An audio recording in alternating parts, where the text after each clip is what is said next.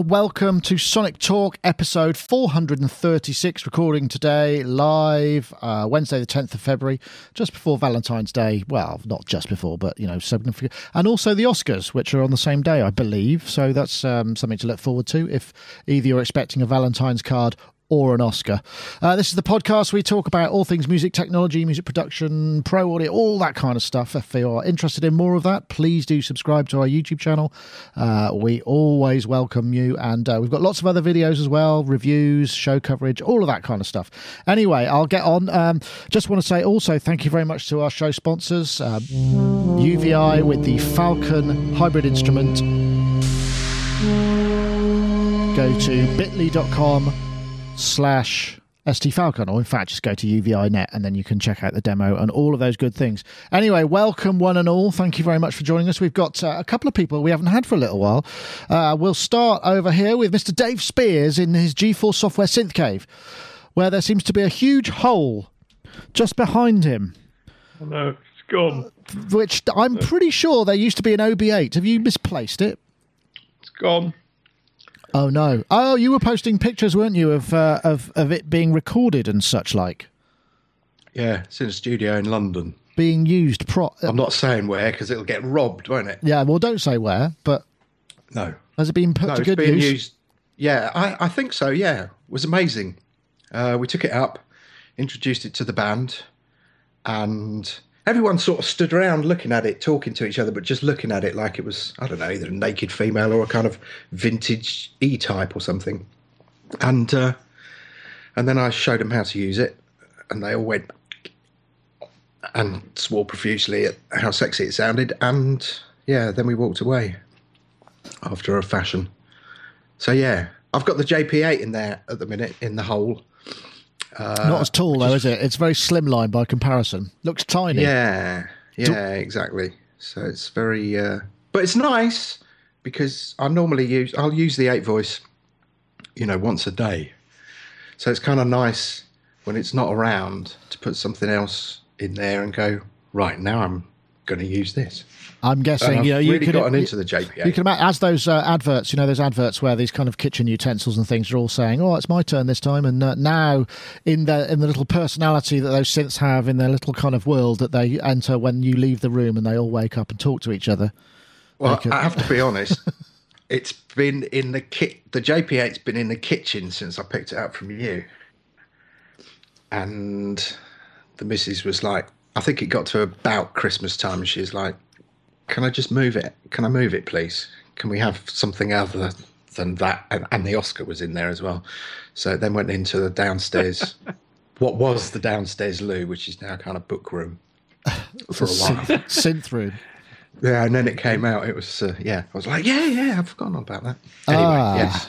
It's nice I'm just thinking, in, in, if you're putting synthesizers in the loo, you should have a Pro One, obviously, because it's a one, and what's a t- something two, a Pro Two, or the, a, an Octave Kitten Mark Two, or so, Odyssey Mark Two, just so you've got a one and a two in there. Anyway, that's a. The terrible worst, toilet the worst, gag. worst, worst was going to when we, you know, when we go to Kent's because he's got so much gear there that he's fixing at any given time. His downstairs loo, it was. It was a kind of middle-aged male thing, trying to avoid weeing on the. Uh, I think it was a DX1 or a DX5. I think it was a DX1 and a PPG. And I was quite tempted with the PPG. but I PPG, didn't. obviously. oh, toilet humour's the finest thing known to man, uh, certainly when combined with synthesizers. But anyway, Dave, uh, f- for uh, Dave Spiers for GForce Software, thank you very much. And of course, you've got the Streetly tapes, Volume Three, out. I noticed this week. We posted a little news Oh, yeah. item. Uh, you get to plug that at some point in the show, but I'm going to introduce somebody else first. Um, Robbie Bronnimann. Robbie Bronnimann still still at uh, your secret studio location recording an album. We, you've been you've been off grid for a while. Oh god, we had like three weeks of like BT in their infinite wisdom decided to turn the internet off and turn it into a phone line only account. So then it had to be reset up. So that was two weeks with no internet. And then we had those colossal storms about a week ago, which took all the cabling out. So then they had to come with a cherry picker and all that stuff this Oh, week. man. So it's back on, but it's it's not back up to its speed. It's only on like three meg, and it'll go up to six. Woo! Woo! But so I wasn't sure whether it was going to sustain this, but Well- it seems to be all right. Glad to have you aboard, and once again, thank you to your client for giving you the time out to uh, to join us. I'm guessing all that time that you weren't surfing the internet and talking to your family, you can now recoup in Sonic Talk time. Well, yeah, exactly. Yeah, I mean, yeah, exactly. It has been good from from a work point of view. Although today, for some reason, the heating there's like this crazy biomass heating system here, and it's decided to go haywire. And now the temperature in here is 27. so I've got all the windows open, and I'm like, it's, I'm slowly dying here. It's like ridiculous. It has to be working. and it's now a working at technology 27. meltdown. Yeah, exactly. Yeah. At least all the gears working. That's the main thing. Anyway, well, thank you very much for joining us, Robbie. And of course, so we now have Mr. Mark Tinley. Mark Tinley, he of the ever changing hair. How are you, Mark? It's the same. It's just. How is it? It's, It's a it's a flat just Mohican. Ugh. if it was a coffee, it would be a flat blue. Look at that. Wow. No, no, no, I'm getting that. That's got a bit of new romance about it. yeah. I can be a Blitz kid. Well, are. a ah. Blitz granddad, maybe. oh, actually, no, The I'm not a Blitz granddad father. yet. I better not wish that too quickly. I won't wish that on my daughter or son. They're probably not ready to be father or mother yet. But We've uh, we've not I seen you since before now, have we, Mark? no, we haven't. No. Um, but I, I, I only would have been miserable and, and misanthropic if I'd come on and talked about NAMM because I was re- expecting this like revelations and overexcitement and everything, and I, there wasn't that much uh, that really touched me. I'm afraid. So, mm, sorry. Ah, uh, well, we'll, we'll come we'll come on to that in a sec because we've got three new uh, uh, non non post NAMM victims. So, uh, but first, we'll say hello to Mr. Rich Hilton, who's there in uh, New England, sunny by the looks of it. Rich, of course, keyboard Um, player for Chic and uh, Nile Rodgers studio guy. How are you doing, Rich? I'm good, thank you. The uh, morning snow clearing is starting to become a routine, however, Oh wow, is it really? uh, daily, uh, in the last couple anyway. So, have you got uh, like eighteen tons of snow on your roof, that kind of thing, or is it not too bad? No, no, it's been inches at a time, not feet at a time. It's not it's not quite like that, but there's probably a good six to eight inches on my table on the back porch.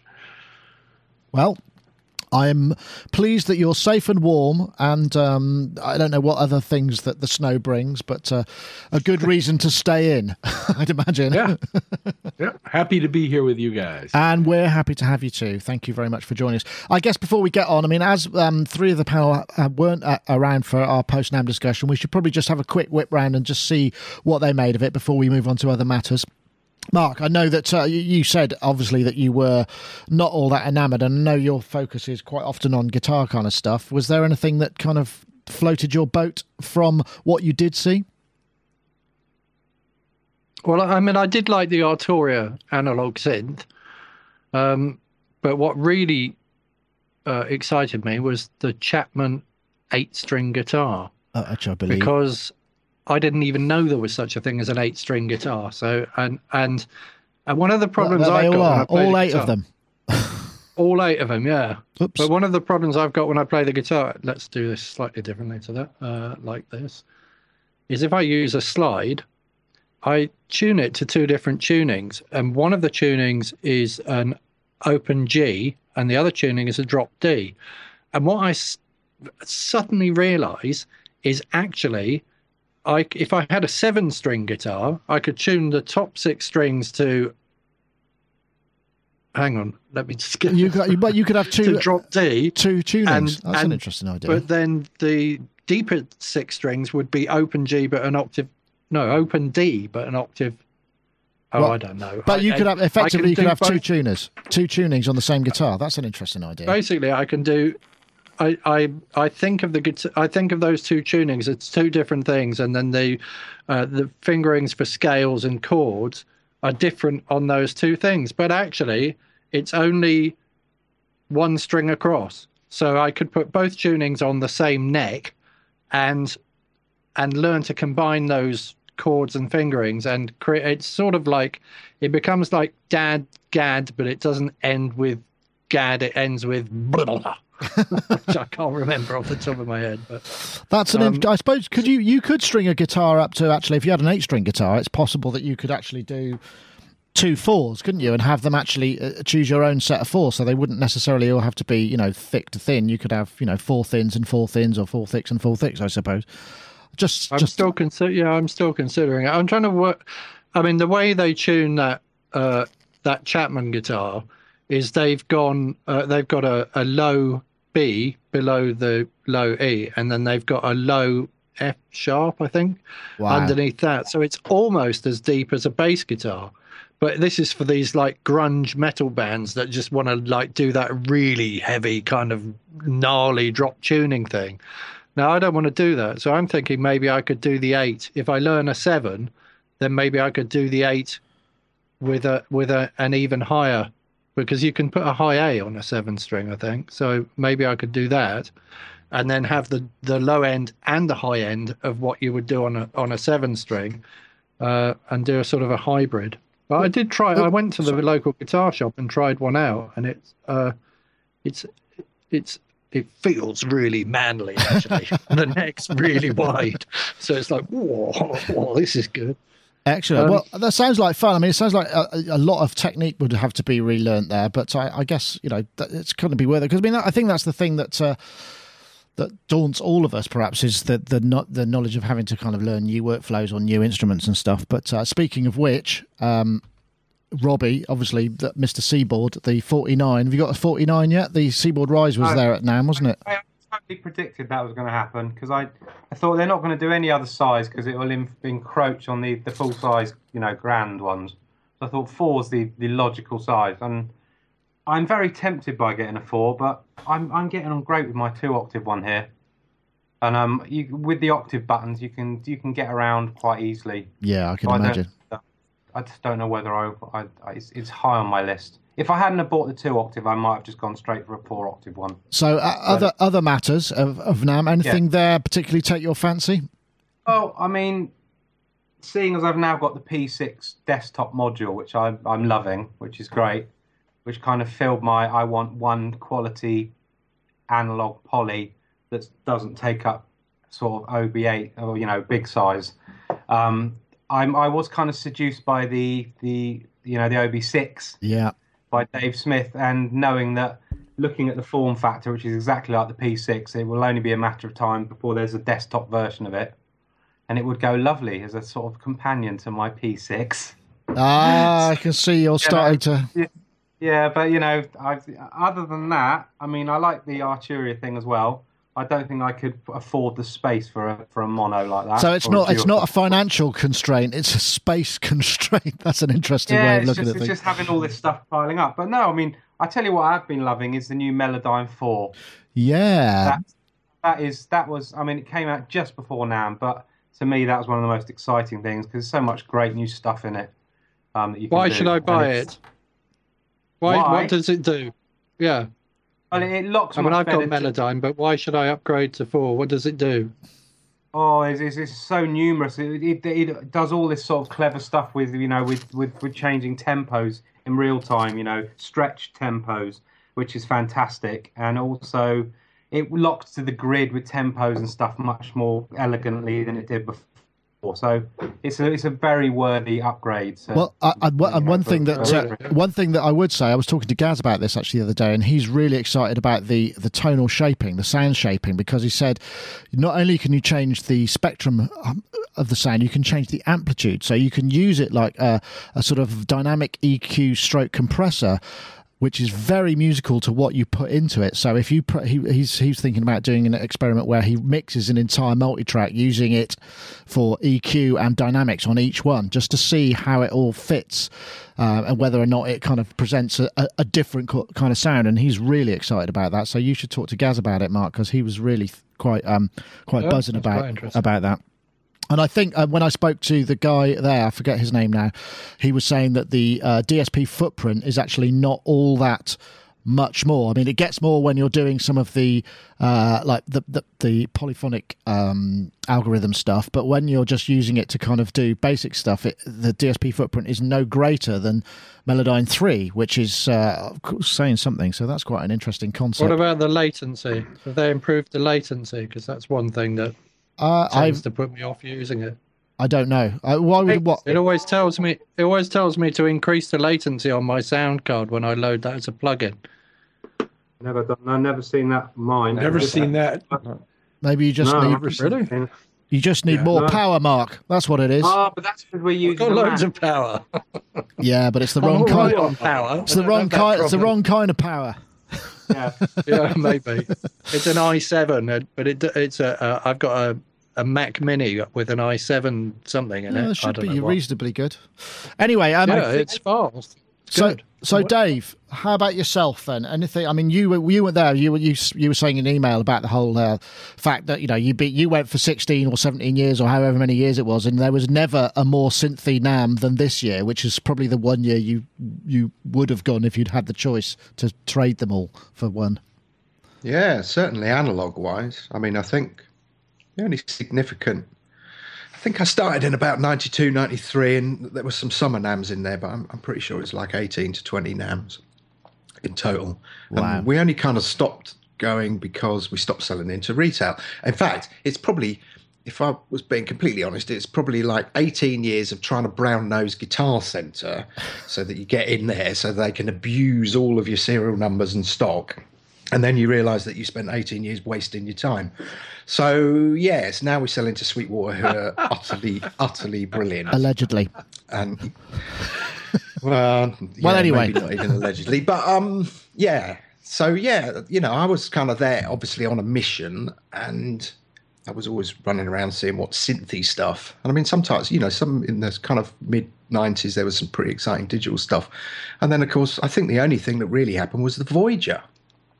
And then, of course, we stopped going, and then this one happens, and I'm like, oh, like that, like that, like that. I think the OB6 is the thing that, that I seems to be the uh, that seems to be the one that has got everybody here with the love of analog poly excited. Yeah, and there's a really brilliant demo uh, I sent, but it's very mellow. You know, it's not this kind of full-on in-your-face synth distortion nutcase. It's just it's using a looper thing, and it's just really Yeah. nice and it's very CS-like, and it's really expressive, and that kind of sold it to me.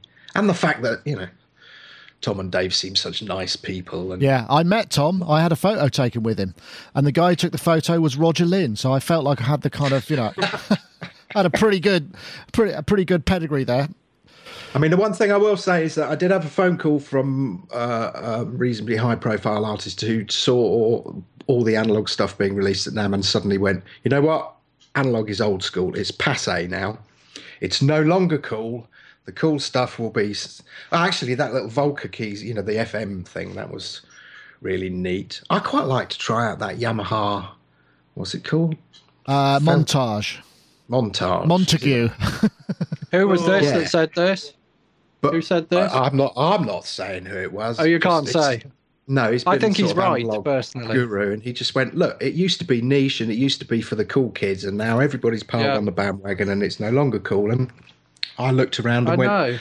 I am no longer cool. Not that I ever was in the first place. well, but- you're even less cool now, Dave. Well, not in my but eyes. s- Seriously, I think that man, and that was so funny. Didn't you get so much uh, grief over that minilogue thing? That was quite entertaining. Uh, but that was that must have been sort of star of the show. And I've heard some amazing sounds come out of that. Uh, Dan, Yeah, Goldman. uh, uh, well, one just arrived today. It's over there in the corner. It arrived like an hour before the show, and I didn't have time to set it up or anything. But I, I will be doing a review, so stay tuned if you uh, if you want. Yes, Mark. he did an amazing Oh, clavy. hold on a sec. I'm just yes, I s- going to say. I just want to say there's nothing uncool about analog. What's uncool about analog at the moment is that they just keep on bringing loads of new synths that out that sound like all the old ones.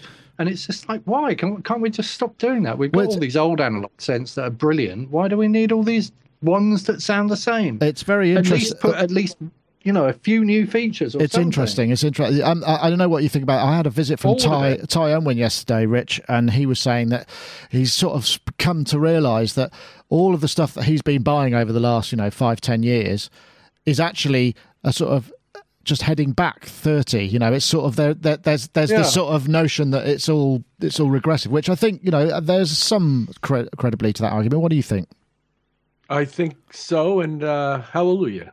Let's throw a party. it's fine. I mean, not to the exclusion You of anything go else. back? No, no. Well, I don't mind going back, but the point is, it's not to the exclusion of anything else. There's plenty of development, particularly in the Eurorack world, of modules the likes of which we've never seen anything like before. That's very true. so, Yeah. um, so I'm Yeah, I'm that's, cool with yeah, all that's, that. That, That's true. it's the, it's these kind of synthesizers that are just like a, a machine, and you can't really do anything else with it other than it kind of emulates a, an old analog synthesizer, but maybe it doesn't do it quite as well. Or Well, I- I'll or tell you what, it does I- it better, uh, but you know, so what? But, But- the thing is, you've got to. I, think I want. I like. Right. I like. I mean, if Oh. we're going to go back in time, I want things like the the the Oscar because the Oscar had like digital waveforms, or the ESQ one where you've got digital waveforms and analog I, filters. I'm sure I- I they think might be coming, Mark. I, I wouldn't be generally surprised. I, Ro- Robbie, I mean, but it's about the interface, really, isn't it? That's the thing that people are digging, perhaps more than just the sound. It's it, also- analog seems to be a paradigm for interface, to, to my mind. I mean, let's be honest. It, it would you know in this day and age, if you're not if you're not a real if, if you've got to make music all the time, and I know Dave has got a great he's got an amazing collection of vintage gear and he's got great contacts to get it fixed. But it is a it's like a it's like a life's work keeping it all going, and you know it's it's a godsend that you can get all these great instruments that you know are kind of based on old instruments, but you know not quite. But they've got all the reliability of new things. They've got a warranty. You know you can rely on them to turn them on every day for however long the next 10, 15, 20 years or whatever till they become classics themselves. You know, I So- think that's only a good thing. Sure. I mean, nobody's complaining that Fender is still making guitars, are they, or whatever? Well, that's a fair Or point. Gibson's still making an SG or whatever. okay. No, it's you know, Yeah. it's just it's just like it's it's like Rich said. It's not to the exclusion of all the other stuff that's happening, albeit that most of it seems to be happening in Euro rack or software. It's That's such I a, would say. such a good point, Robbie. Because uh, I mean, here's a little secret. So when I did that Korg Odyssey versus the Mark III Odyssey, I pulled Yeah. the Mark One Odyssey out first of all to do an AB, and the AR section had broken on that. I pulled the Mark II out, and one of the oscillators had busted on that, and eventually I ended up with the Mark III, obviously because it looked it had the orange and what livery and it's similar we've got two ob8s one of which works fine and the other one you turn it on you tune it and when you tune it it loses a voice so once it's tuned you have to turn it off and turn it on again in order to get all eight voices Oh, wow. and the beauty with the Korg Odyssey is that I turned it on and it worked. And that's kind of what I'm hoping from something like the OB6 is like I turn it on, I work, I finish my work, I go home and have a beer. Yeah. I don't go, oh God, it's not working. I better call Kent. Oh, can we get that one up to you? How many more of mine have you got up there that I need to bring home? Yeah. Are they in the way? Are they in the toilet? Yeah, yeah. I don't want. I don't want them in the toilet. On. I just just like to, just like to bring the chat room in quickly because uh, there's a chap in the chat room called uh, Parnavakacek. I can't, I'm sorry if my pronunciation. Please, guys, bring Eurorack to India. I'm searching all over my country, but no supplies at all. So there's an opening there for somebody who would like to think about. Uh, Importing Eurorack into India. There we go. Uh, just my public service uh, um, uh, part done. But uh, yes, I want to say thank you to the chat room. Very fulsome, as I like to say. Um, Can I just say one thing? yes, please do. Eurorack. So if we're getting onto Eurorack, the same per- I wish I could say the name, but the same person who said analog is not cool had obviously had gone and invested in a load of Eurorack stuff. And and this was quite a while ago, and he said, I'm reaching the same point with Eurorack that I reached with my constantly looping eight bars on my computer. Yeah. In that Yeah. I am not finishing what I need to finish. And at some point, I can see myself going completely back in the box because I can get deep in terms of composition and then use the other stuff to kind of add the spice. And I thought, ah, there's an interesting thought. There is. I, I would like to say quickly one thing. Uh, I've come up. I'm starting to get the inkling of an idea. I've just uh, got the Arturia BeatStep Pro because I need something for, for something that's coming up to be able to control everything. And I came up with this idea, yes, because I'm not using it for necessarily sequencing everything. I'm using part of it to MIDI control a uh, uh, Behringer X-Air, so I can actually turn it down and switch effects on and stuff. But then I, th- I had this idea that you could actually connect up the CVs output and put them into various inputs on a Eurorack. And then when you change patches or step through a sequence, that parameter becomes fixed to that particular voltage. So it effectively is partial patch recall, obviously without the storage. So you use the control voltage to actually um, set up, like, I don't know, an LFO speed or the depth of something or a filter um, opening or whatever, so that you've got the starting point. So if you're careful, you could actually use it to create limited patch change and sound changes by using CV and then stepping through sequences. I, I haven't quite fully formed it, but I just started to look at it the other day because I was thinking, actually, I'll be changing programs on, say, the Sub 37 and some effects, and then I want, you know, the speed of the LFO to match up to something like this, so I can just go, that's a CV, and I just thought, hmm. So I think there might be some mileage in there somewhere, but that's really got nothing to do with anything. But I don't. So do you gonna are you gonna invent CV gate morphing then? No, or CV morphing. I doubt it. Where you go from voltage to voltage. Uh, well, I suppose it's possible. I don't know if that's that possible. Could be interesting. It could be. Sorry, uh, um, Robbie, you were you sounded like yeah. You... I was going to say I, I, read something a, a, few months ago about this guy. I forgot. He's very famous. I can't, can't remember at the moment. A film scorer who who's recently done two or three film scores, mostly on modular Euro Eurorack, which I just thought was amazing because and he was not he was not just committing everything. He was like old school, taking photographs of patches and all this stuff and so, I mean, it's just a minefield when you do film scoring about having to go back and recall, you know, cues and all this stuff. So I just thought it was unbelievable somebody would go to those lengths. But I agree, I agree with what Dave's saying. I mean, when you look at like most people who like put demos online of their most exotic Eurorack patch, it's just like it's just like a kind of fridge malfunctioning kind of thing. with with with you know mutable instruments clouds over the top of it, and it all sounds great but you wonder how many people actually use Eurorack in, in real music. And I think that, I think the secret is being able to actually harness it into real music and not spend your whole day wasted. You know, it's it's finding a really kind of concise way of using it. And I and I don't think there's a lot of people yet who kind of do that. No, well, every every, every, session is a journey, isn't it? It's uh, it's an yeah. infinite number of things. But yes, I agree. Um, at this point, I think it's probably uh, time to uh, introduce a word from our sponsors. Obviously, iZotope uh, being fifteen, uh, um, I have a message. Let me see if I can get the ad to play because it's always a challenge. and there we go. there will be a competition uh, winner and announcement afterwards. Here we go. Produce rich, full, professional sounding tracks with the critically acclaimed mastering tools in Ozone and Ozone Advanced. Now, the latest iZotope innovations in Ozone 7 bring modern and vintage processing to the forefront of the music production experience.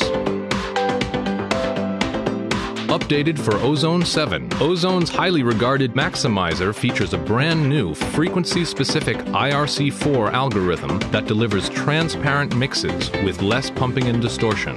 Use it to smooth out an unwieldy mix, or tame the kick drum peaks without affecting the vocals.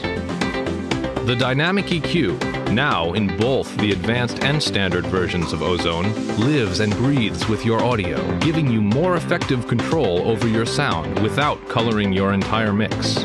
Harness the precision of an equalizer and the musical ballistics of a compressor in one integrated processor.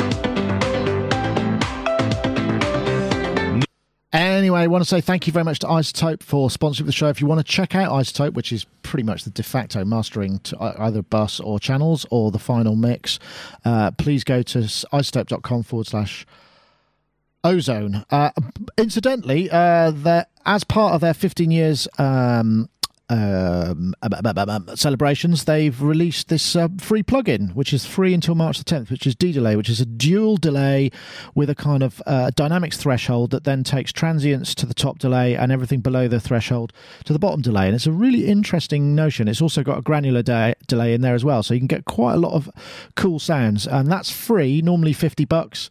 And the, the thing that's quite cool about that is they, uh, I met them at NAMM and they were telling me a little bit about how it came about, and they just had a kind of like a hackaday type thing where they basically decided to uh, get everybody together and hey, who wants to do what? Let's come up with some ideas. And that was the one that floated to the top. And then the person with the idea got access to the engineering team and the graphics and stuff, and they just made it, you know, in in, in a very short period of time and turned it into a product. And I just think, what a cool notion.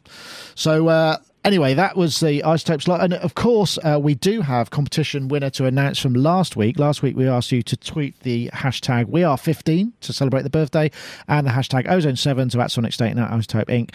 And we have a winner. The winner is a chap called Mike Heigerman on Twitter uh, at Mike Heigerman. Um, You'll know who you are. I can't spell it. It's got far too many uh, complicated letters in it. But if you you have won a copy of Ozone Seven, so let us know, and the iZotope Ferry will uh, get in touch. He tweeted, uh, "Thanks for the weekly entertainment. Keep up the good work." It was a very popular show last week, and uh, so much so we've got an enormous number of people in the chat room, which is awesome. And of course, we've got another competition this week. I mean, I can't give you a competition for D Delay because it's free, so go and get that anyway. But if you want to win um, a copy of Ozone Seven this week uh, tweet the hashtag FreeDDLY, which is free D delay, and the hashtag Ozone7 to at Sonic State and at iZotope Inc. So if you want, just just to repeat that for maybe our audio listeners, the hashtag FreeDDLY and the hashtag Ozone7 to at Sonic State and at iZotope Inc. And you will be entered uh, with a chance to win a full copy of Ozone 7. Yeah, can I just say, I just it's also worth mentioning they've just rebooted uh, the vinyl plugin Yes. they had for years. It's 64 bit and it's got like a new tape stop bit in it. I love that, love that plugin. Excellent. Well, there, yeah, there's lots and lots of stuff for, for celebrating. So uh, I want to say thank you to them for their sponsorship. Of course, again, um, I, as we were talking a little bit about the the concept of new instruments, how about this?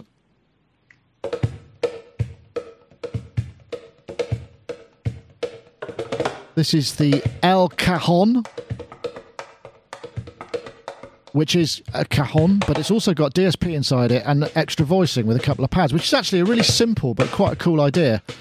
Runs on 6AA batteries, got a little speaker in it.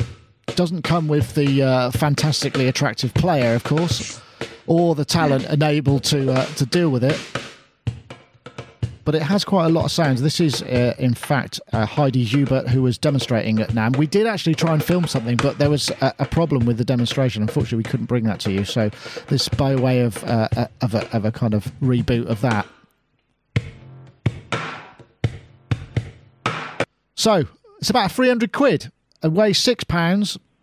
Seems like a really cool idea. I mean, I know there's probably a lot of buskers who use cajon, uh, and it beats setting up a drum kit. Eh, Dave? No, you're all right, thanks.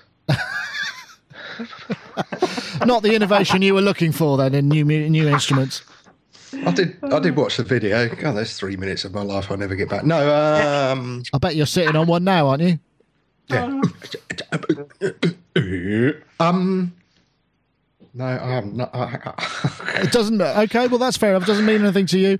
Okay, uh, I'm going to go to uh, Robbie then. Uh, I mean, they do this from time to time. don't They roll on. I mean, remember the, when the V accordion came out, everybody just started sort of spat their tea out. But actually, it's a really successful instrument for them. Yeah, I mean, I, yeah, I mean, I, I did, a- I did a. Uh, we put Howard and I. Well, Howard did a thing for that the Jupiter 80 once at one of these a special show, and they had they had like one person represented from every sector of Roland, and they had this somebody showing their pipe organ, and they had someone showing their grand piano, and someone showing the harpsichord, and they had someone showing the accordion, and I was absolutely flabbergasted about this this guy who did the accordion, who was like a world champion, and what he was able to achieve. So after all the sniggering about you know V accordions, like you say, it is pretty impressive in the right hands. But hmm, I'm not sure. I've never been a big fan of cajons really, um, and so yeah, uh, I'm not sure whether it's it's just to me it's it's just one of those funny kind of Roland sort of sort of left field product launches. Um, has it got MIDI? Uh, that's a very good question. I don't know. That would be brilliant if it did, or, or at least more brilliant. Um, so I don't. I don't know. I have to try and find that out. Actually, not quite sure about that. I know. Sure. I, I, I, as I say, I, I don't think we'll be getting one in here to, to play. Uh, make a nice, uh, maybe a sort of uh, a feature seat. I don't. Yeah, in the hands of the wrong person, it always sounds someone throwing, you know, throwing a bucket of spanners down the stairs. Hmm. You know what I mean? It, it has to be someone who's good at it. Well, Yeah. that's fair enough. Rich, um, yeah, I, I know. I'm you. so There's a, certainly in, in in the warmer cl- areas of America, there are quite a lot of uh, busking bands who use cajon. You know, I mean, it's a very simple setup, that and a little cymbal or that sort of thing. I don't know whether this has an. Uh, you don't necessarily hear it on a lot of uh, contemporary music. I mean, unless it's maybe a kind of folky, kind of uh, acoustic type number. It's becoming very popular over the last few years. We have one. My son James plays the hell out of it. I love the cajon. I've seen other guys also play the hell. I have a friend named Todd who gigs with my friend Jim in New York City, and some gigs he's playing like a hi hat, a cajon, and a couple of shaky things. Um, it's incredibly versatile. It's a really cool instrument in the hands of people who know how to evoke numerous different kinds of tones. And for that person, I imagine this instrument would be really cool. Yeah. And I want to hear it. Right, I think that's fair enough. Mark, did I see you actually manhandling something looking rather like a cajon into shot there? Ah, Yeah, you did. Are you? Is I that something you use regularly? Christmas. Did you? And you see, it's got a great big hole in the side. Yeah. Yeah, but you get This one of is those uh, free when you Gaz's move to Glastonbury. recommendation. He said he's been saying buy a mini rig for ages, and this guy on Glastonbury High Street was selling cajons, which have a hole in the side that you can put your mini rig in like this. And then, and then I've got it absolutely sorted. For for me, this is perfect because I've got this app on my iPhone called Brazilian Drum Machine. So I just do this,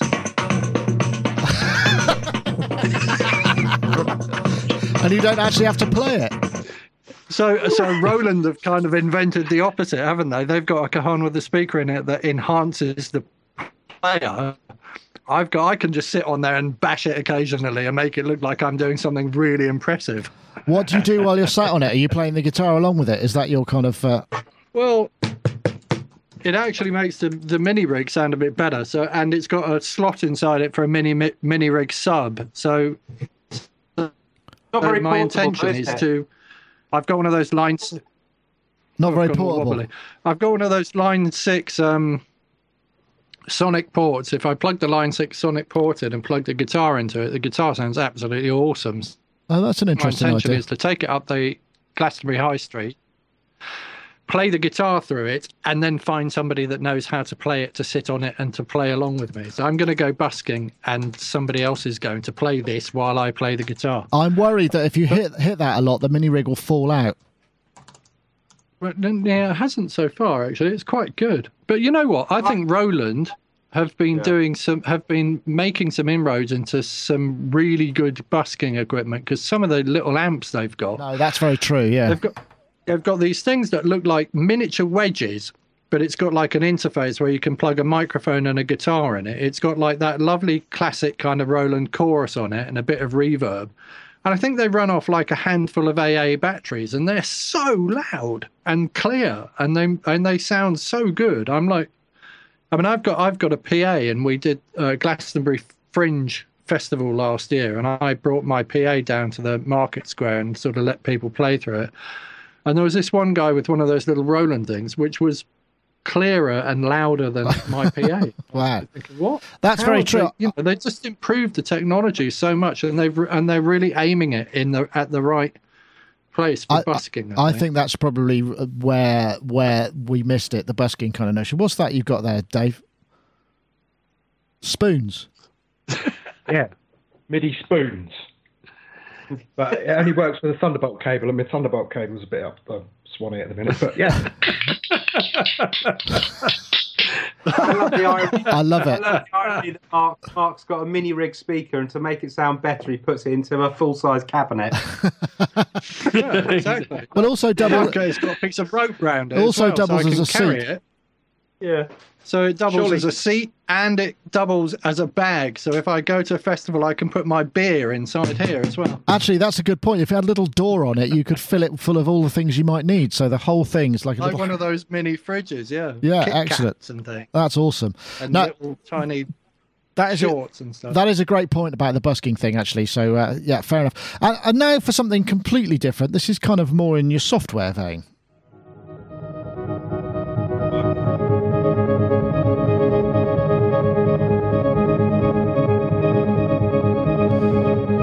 This is a, an expansion is pack from for Sound Flutter EP. with a quick talk through of the new um, add-on to the Flutter EP. Now, this is the Flutter EP Wavetable. This is a slightly different approach. Um, which I've been working on for a while, and there are going to be other versions of this coming soon as well. But this, for now, is uh, an extra bonus that goes with the Flutter EP. What we've done this time I'll see if I can is fast forward to created more, sounds. and I recently got it fixed. Oops. Reverb convolutions. Represent the flat notes. I won't play the whole So- thing, but actually, this is part. There's an expansion for the Flutter EP, which uh, sounds like it's a sort of granular kind of piano-based Kontakt instrument. You do need a full version of Kontakt for it. But I, I was talking to, uh, I think Ty replied to again to the uh, show notes saying that he really rates the Flutter EP and all the stuff that. Uh, the chap called Pendle, is he called Pendle? Pendle does, and uh, so I just thought I'd throw it out there. And I know um, Robbie, you work a lot in the box. Is this something that you're kind of uh, that that you that you've come across? Oh, I'm, I'm gonna I'm gonna download it after the show. I haven't got enough bandwidth to do both, so I, I was sold on it straight away. It's right up my street. But it also reminded me of something I was actually excited about from NAMM, was the announcement that BT has got a software um, instrument thing coming out with Spitfire Audio, which is based on uh, rhythmic convolutions. Ah, After okay. all that talk about convolutions and rhythm, rhythm, he's actually developing a proper tool with them. And there's a kind of a preview online I've managed to find. I've forgotten where it is, but that's coming out in the summer. So that's That sounds. I, I tell you what, um, Spitfire Yeah. Audio had one of the biggest stands I've seen. You know, when you consider it was basically, it was a Yeah. huge stand. It was an entire corner with a massive sweeping white wall with Spitfire. I mean, it's a really big deal. So um, obviously they're making a big push into that whole thing. But it does sound kind of interesting. I know, Rich, you're quite uh, taken by the, these kind of. Almost boutique Kontakt instruments as well, and this thing's only it's like thirty five quid, so I don't know why it's maybe fifty bucks or something like that. So it's perhaps a bit more than some of the really kind of low cost ones. But uh, is it something you've come across? No, it's not. And uh, unfortunately, I didn't get a chance to watch the video before the show. But um, yes, I do like what can be done in Kontakt these days and uh, look forward to checking it out. You will need uh, 5.1, 5.51 up, and uh, the sample sets Yeah. are made of uh, Pianet T, Moog Voyager, Nord Modular, Nord Wave, Salisbury at, at Megatron, which is, I think, a Eurorack module, Waldorf Wave XT, DSI Pro 2, and processed through a pair of warm audio tone beast preamps. I know, uh, Dave, um, you're the. Uh, I don't know how much Kontakt stuff you use, whether or not you kind of enter that world, or whether you're more of a Spectrasonics kind of dude. Spectrasonics, man. Uh, actually, I got to say, I did really enjoy that interview you did with Eric, Oh, thank you. and I, I think I'm a very low rent version of Eric Persing, like a British by default, just very low rent. But the idea of musicality being everything. Um. Anyway, uh, no, I haven't got this. Yes, I probably would get it for the price if I used the full version of Kontakt, but I find that there's a, I, I use a few instruments on the player. There's some great pianos and stuff that I use, uh, but I don't have the kind of full, the full version. Yeah, I think the uh, there's a barrier to entry for these kind of smaller developers because to have it compiled into a player version is a service. I think that Native Instruments offer, so it becomes you know you have to buy into it and license it and stuff. So that's why you see a lot of these people like the sort of Hollow Sun stuff and uh, the some of the other things that we've looked at. Because they they don't work in the player because it's a it's a different kind of uh, um, Yeah, process. that's than that. annoying. That is annoying. It's a I've shame. got a lot. I've got a lot of Kontakt libraries, and and then I I hate the fact you have to go and use the old library menu with the tiny writing to find certain libraries, and other ones you can just find in the you know the main list. I I, I always assumed it was some sort of licensing thing for costing. I think Now I might be right. uh, I, I think I might be right on that, but I think it's a, yeah, it's a different uh, thing. So, yeah. Yeah, know- that's the only reason. well, that's fair enough. But uh, I guess if you have got Kontakt, it's probably well worth looking at. I don't know what you thought that might. It's, uh, it's quite. I mean, I like the. There's some really nice kind of uh, massive convolution reverbs in there, and, and that whole granular stuff looked really interesting. I'll tell you what I thought of it. I bought it. Oh, cool. You've already got it. So I just looked at that, I watched the video for about two minutes and just went, wow, I want that. Um, it just, it, uh, obviously, you can do all of that stuff in Kontakt, but the way it's laid out and the way it's set up and the way it's been put together, brilliant. It looks really cool, and I, I can't wait to start playing with it. Oh, well, that's really good news. And I think actually co- coming back to your point about um, pushing the boundaries a little bit, what's really interesting about this? I mean, it's not a new synthesis technology, a new synthesis method, but it's a really elegant and simple front end to doing that kind of stuff and you can see what's going Yeah. on and the fact that you know the waveforms are the fade waveforms for the either end of the little grain and, and it's just sort of like uh, i get that completely and it's almost down to another way of thinking about the same thing in the same way that you know we're all still waiting for that to happen with fm and certain other kinds of synthesis which are quite impenetrable uh, perhaps modular even to, to, to a degree it's about innovation in access to those kind of those techniques that makes them come much more to the front. So I think this is this is a, Yeah. a great example of that. Musicality. I liked his demo as well. yes, It's like in It your was good, face, it's it? amazing. Really buy this, buy this, it's amazing. He's just like really calm. Let me talk you through this, and this does this, and this does this. Yeah. I thought that was brilliant. Very British. thumbs up for that. Okay, well that's good. Uh, you can get that. You need to go to uh, just look for Sound Dust uh, or Flutter EP, and it should show up uh, pretty top in the in the rankings, and you'll be able to see it. Ah, this is uh, this, and uh, let's get onto this one because I'm really I'm digging this completely. I don't know whether I think actually YouTube, even YouTube's going to uh, um, copyright algorithm's going to have difficulty with this because it's so ambient that I'm sorry. I think it might. So this is. Um, I'll just play a little bit of this. This is uh, some music.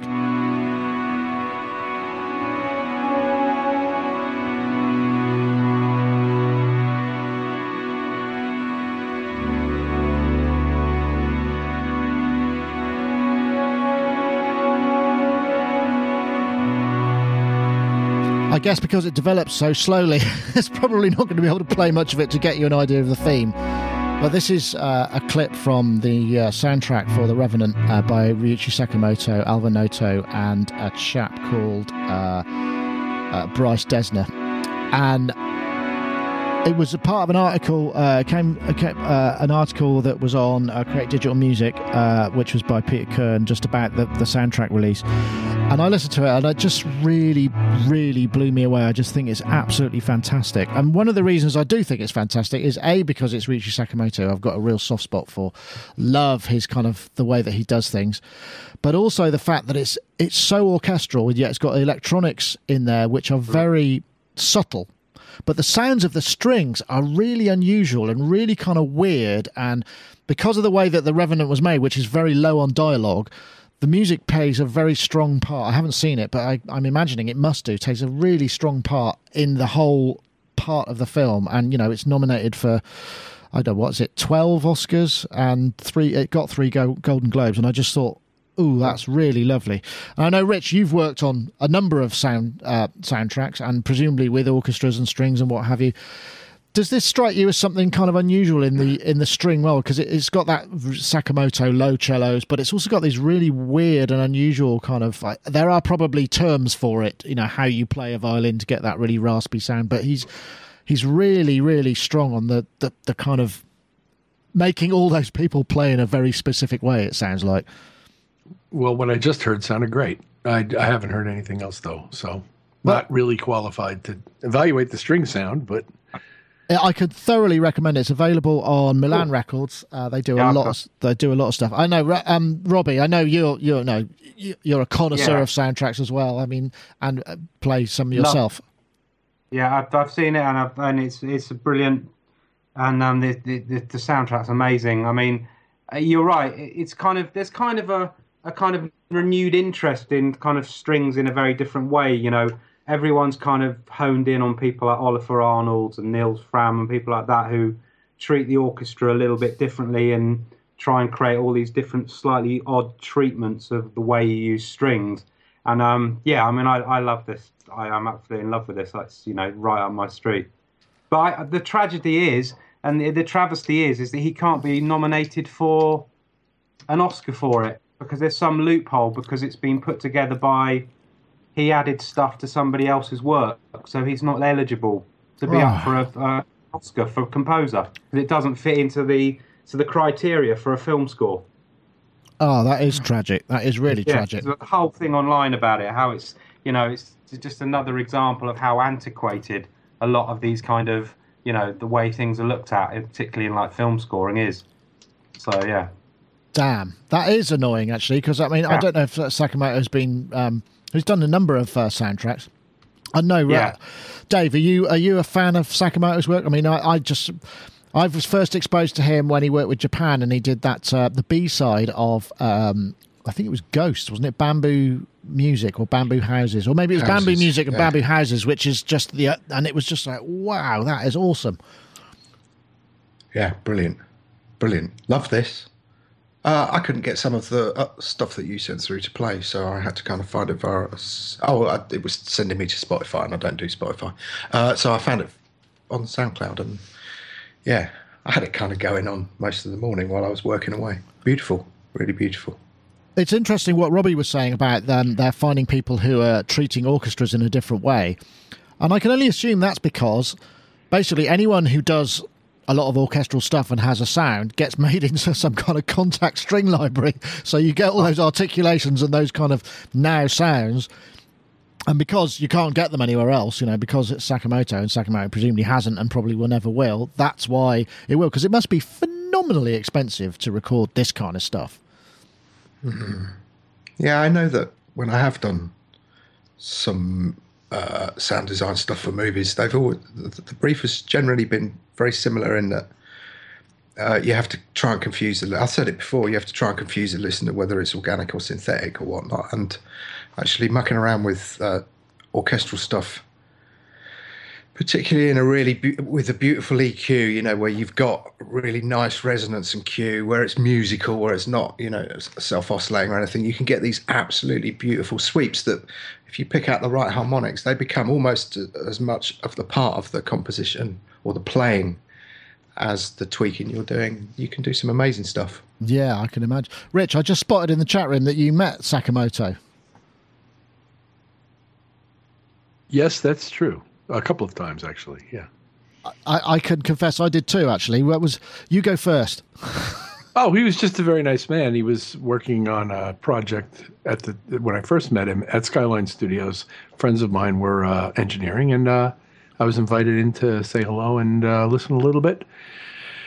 And then a year or two later, I was also a fly on the wall at a Yellow Magic Orchestra session uh, at the same studios, um, where all three of them were there working. It was it was hilarious. It was actually you could do a comedy routine on what it was like because you walk in to a dead silent control room, and Harry Hosono is standing in front of a keyboard, and he'll play he'll play one note, you know, yeah. Everybody kind of goes like this.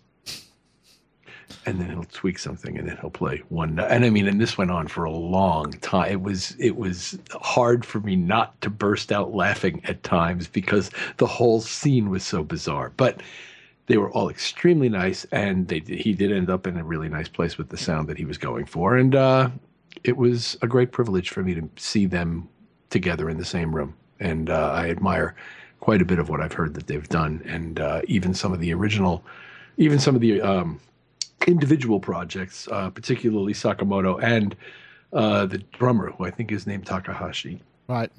Um, uh, I'm not as familiar with Harry Hosono's solo work, but um, it was really, for me, a great privilege to get to see that. Nice. Nice one. Thank you very much. Mark, what do you make of this? It's got a lovely kind of vibe to it, hasn't it? It's really atmospheric. And I, I, I'm guessing a lot of the ambience in there is not the hall they recorded it in, but that's some sort of lovely uh, space.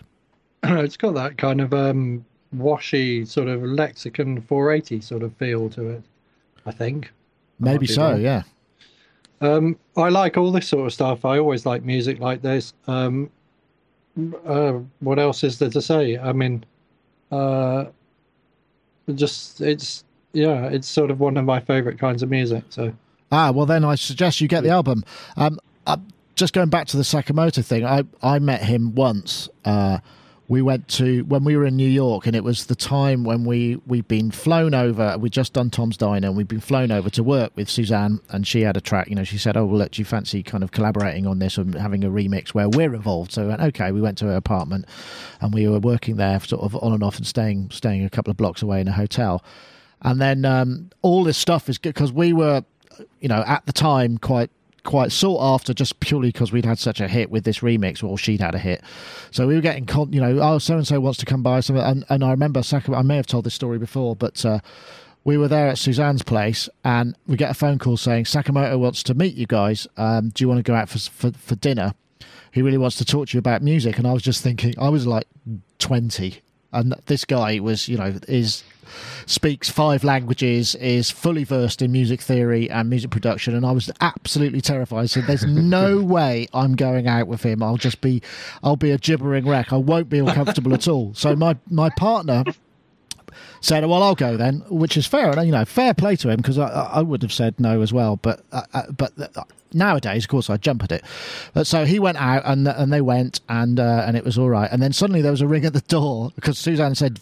On no, on uh, absolutely no way, bring them back here. Please don't bring them back here because I'm not, you know, she was just in hanging out kind of mode, and uh, and the doorbell went, and they turned up, and they're like at the door. There's Mr. Sakamoto, uh, and his manager, I don't remember what his name was, he was very, very LA. He had like a kind of like zebra print, shiny, metallic kind of uh, um, st- uh, a jacket on and big was just big and big and everything. And it's like, hey, and and and it was just walking into this environment of, oh my god, what are you doing here? And then uh, Richie came up and he, he gave us some gifts, and it was really he was really just so polite, and so and I just didn't know what to say to him. He gave us he gave me a CD of his work, Sheltering Sky, I think it was around that time with Debra Winger film, and he gave me this beautiful um, CD presentation box with sort of rice in it and all made out of paper and stuff. And then we stood there, stood around for a little bit, and um, and then he left, and it was just so embarrassing for everybody involved, and that's the only that, and that's my story. There's there's nothing else to it. And Suzanne was really cross, and uh, Neil, my partner, said. I'm really sorry. I didn't know what to do. You you have no idea what that was like. It was a nightmare. I was sitting around at the table, and it was you know it was just really because I know nothing about music. I'm just a DJ with a few ideas, and it was it was just all round a bit of a disaster. So uh, yeah, but lovely fellow and uh, very yeah I'd, I'd like to meet him again in other circumstances. Yeah i doubt if he'd i doubt if he'd remember, remember you. yeah i doubt it very much. I mean I, I, he might remember the situation because it was so excruciating but he uh, he probably won't remember me because I look very different, as uh, I'm sure you would appreciate. Um, that was probably nearly 30 years or more ago. So, anyway, that's my uh, Sakamoto story. and we did actually end up doing a remix for him. We did a remix of, and I'm probably told this story as well, of "We Love You," which is a Stones track. And he sent us. I remember because he wanted us to remix it, and it was it came on 48 tracks. We had to get it transferred because it was, and it was on backing vocals. The people singing it were Robert Wyatt and Brian Wilson. And one of the main reasons that we did it, A, was because I think Ryuichi Sakamoto is fantastic, and B, because my partner Neil was really into the Beach Boys, and he just thought, I've got.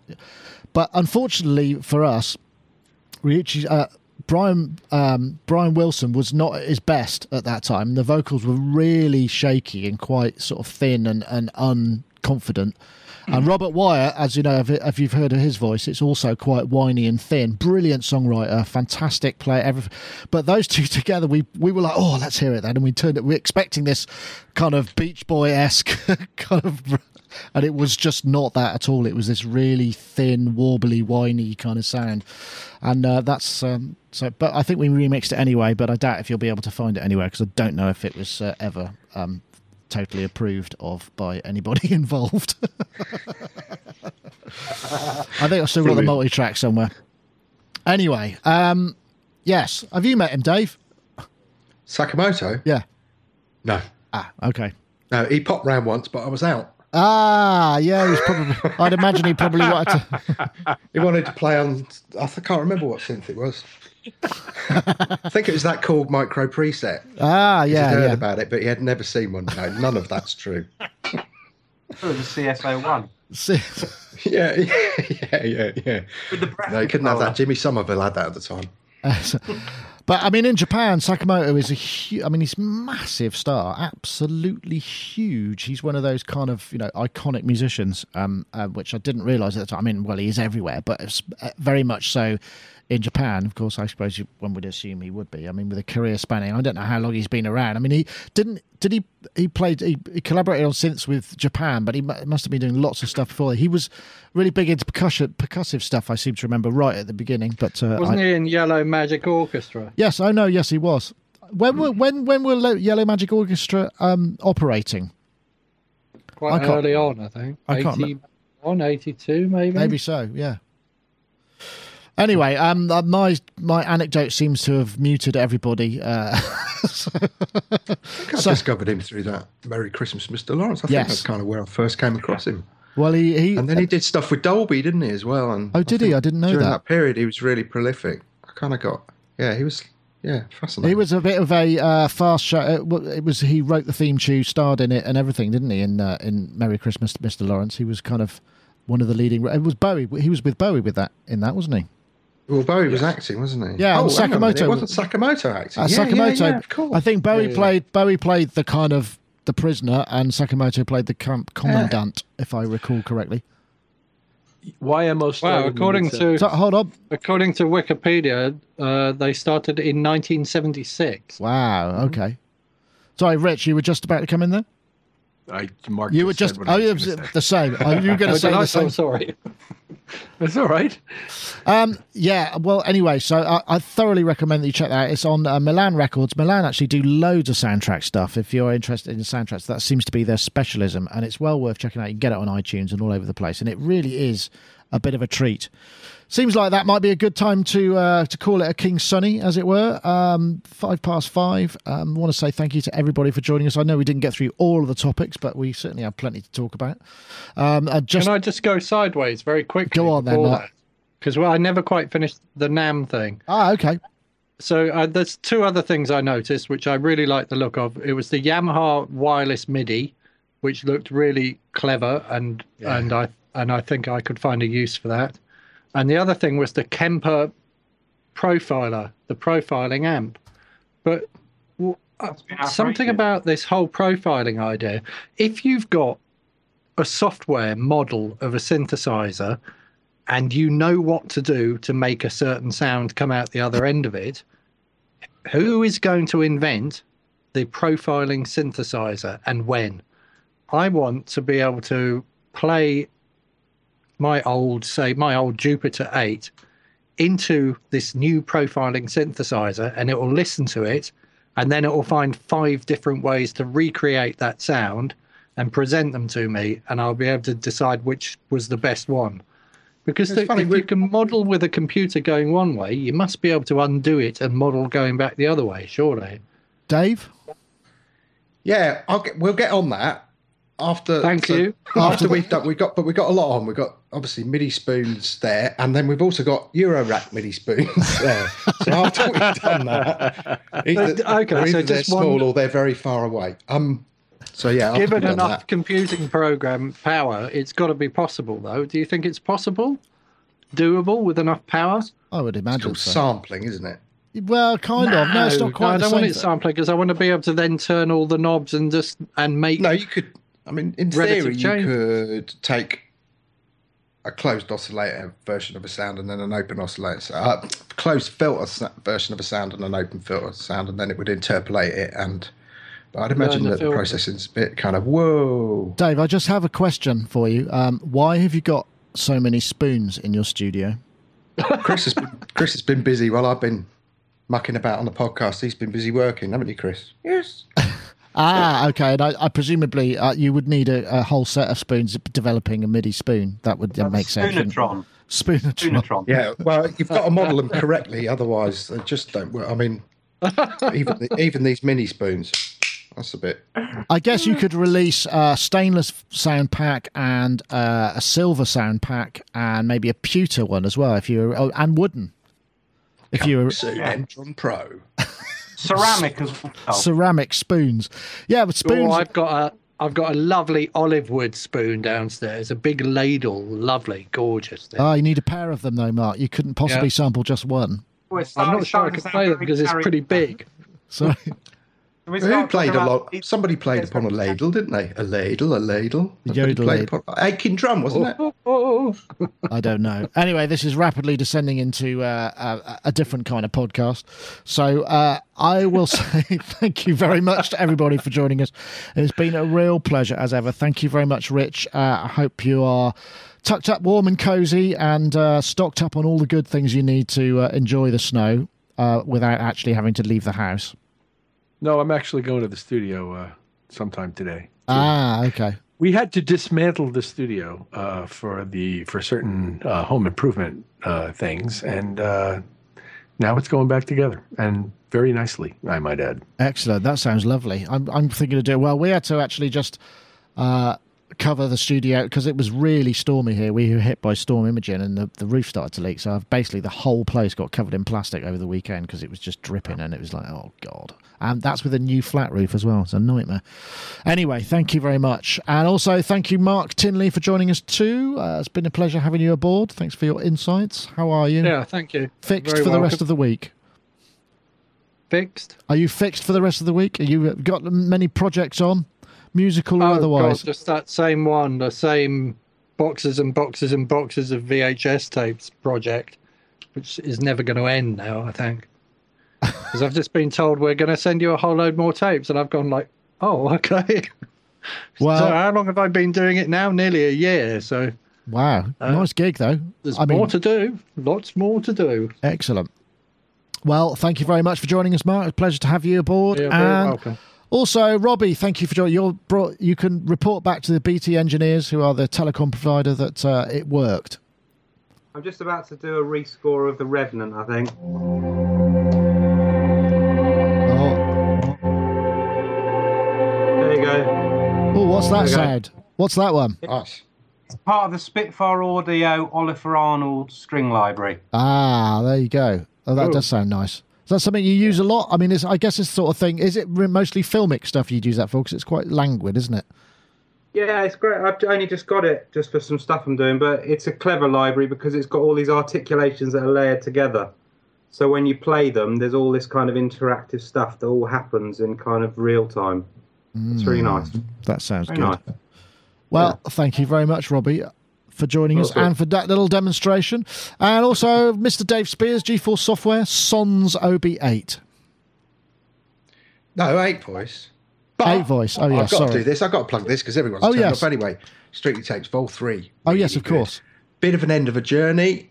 The last, well, we done we did three volumes. Yeah, because it's volume three, isn't it? God. Um, volume three is the last in the trilogy of the Streetly M400 tapes, and yeah, they're really good actually. I really like them, including a Moogie Whoosh. Um, Somebody actually sampled the Moog modular onto a Mellotron so they could play it back polyphonically in the day. Took it to NAMM, played it, and this is true story. Bob heard it, went over and went, "What's that?"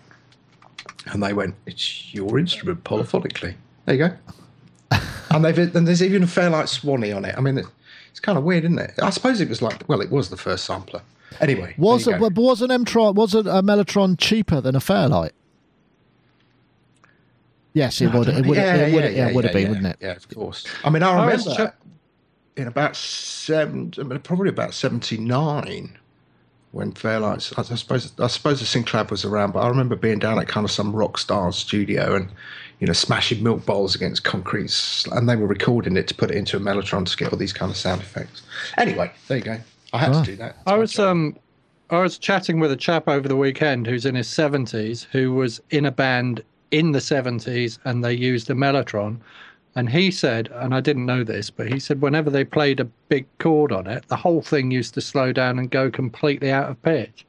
It's so they couldn't brilliant. play it, couldn't play it When- polyphonically. Ah, when Wakey, when Wakeman talked about when he was doing Space Oddity with Bowie and Visconti, I think it was the Mark II, the chain. Uh, anyway, the motor. The more notes you played, the more strain it put on the motor, so it would slow it down. So he was Wakeman was actually using the speed pitch up down in real time to keep the thing in tune, depending on how many notes he was playing. That's proper muso, that is, isn't it? wow. Wow. That is impressive. Anyway, that's it for this week. Anyway, yes, and do check out Dave's uh, Streetly Volume 3 tape, Streetly Mellotron. 50% off. 50% off, that's right. 50% off at the Tuesday. Till Tuesday. Right. So you've got, yeah. Right. Thank you very much, everybody. Uh, we'll see you next time. Thanks for listening. Don't forget, if you want to enter the competition uh, for the, let me see if I can find, I'm looking for my mouse. Uh, you need to uh, tweet the hashtag free DDLY. Doesn't have to be capitals like it is there. And the hashtag ozone7 was the number seven to at Sonic State and at iZotope Inc. to win a copy of iZotope's ozone mastering plugin. So, once again, thank everybody for joining us. Thanks to everybody in the chat room. It's been a pleasure having you all aboard and a very fulsome one it was too. That's it for this week. See you next time.